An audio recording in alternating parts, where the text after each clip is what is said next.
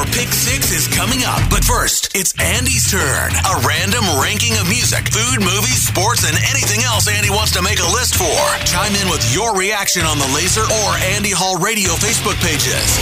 It's Andy Hall's Pick Six on Laser one oh three point three.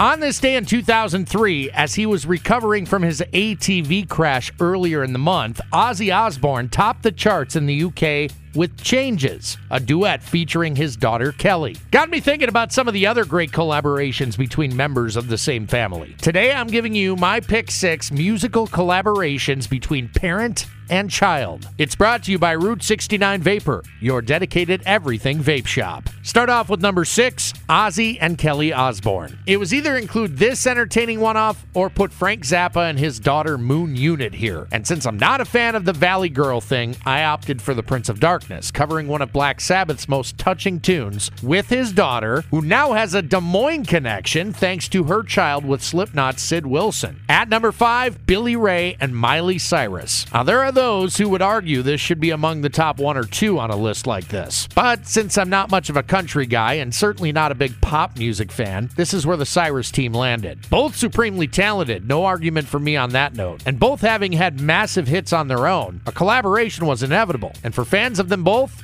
didn't let anyone down. In at number four, Jeff Tweedy of Wilco and his son Spencer. When Jeff's wife and Spencer's mom Susan fell ill in twenty fourteen with non-Hodgkin lymphoma, the two collaborated on an album called Sukierae to help work through the collective pain of watching Susan go through treatments. A deeply personal collection of songs, as you can imagine. If you're listening with the right set of ears, you can definitely feel the emotion right along with them. Coming in at number three, Elvis and Lisa Marie Presley. The first of two posthumous collaborations on my list, made possible thanks to modern technology. Hearing Lisa Marie sing alongside her father, The King, on nineteen ninety-seven's Don't Cry Daddy and two thousand seven's In the Ghetto is truly a joy. One that is bittersweet, though, contemplating what could have been had Elvis survived into old age. Ranking number two, the late great Edward Van Halen and his son Wolfgang. A personal pick for me. I can only imagine the amount of pride Eddie felt having the chance to play alongside his only son in the band which bears his name. Hearing Wolfgang speak on the experiences gives me all the feels as a father myself, one who pretends he's a musician and wishes also one day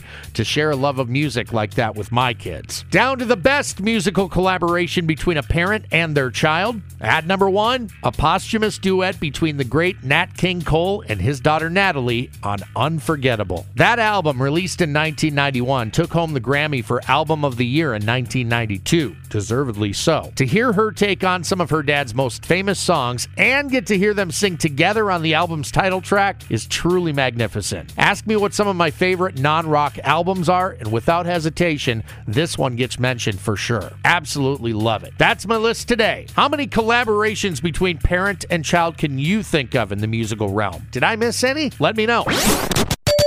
Was Andy Hall's Pick Six. Looking for your thoughts and opinions on the Laser or Andy Hall Radio Facebook pages. Stay tuned. Your Pick Six is coming at the top of the hour on Laser one oh three point three.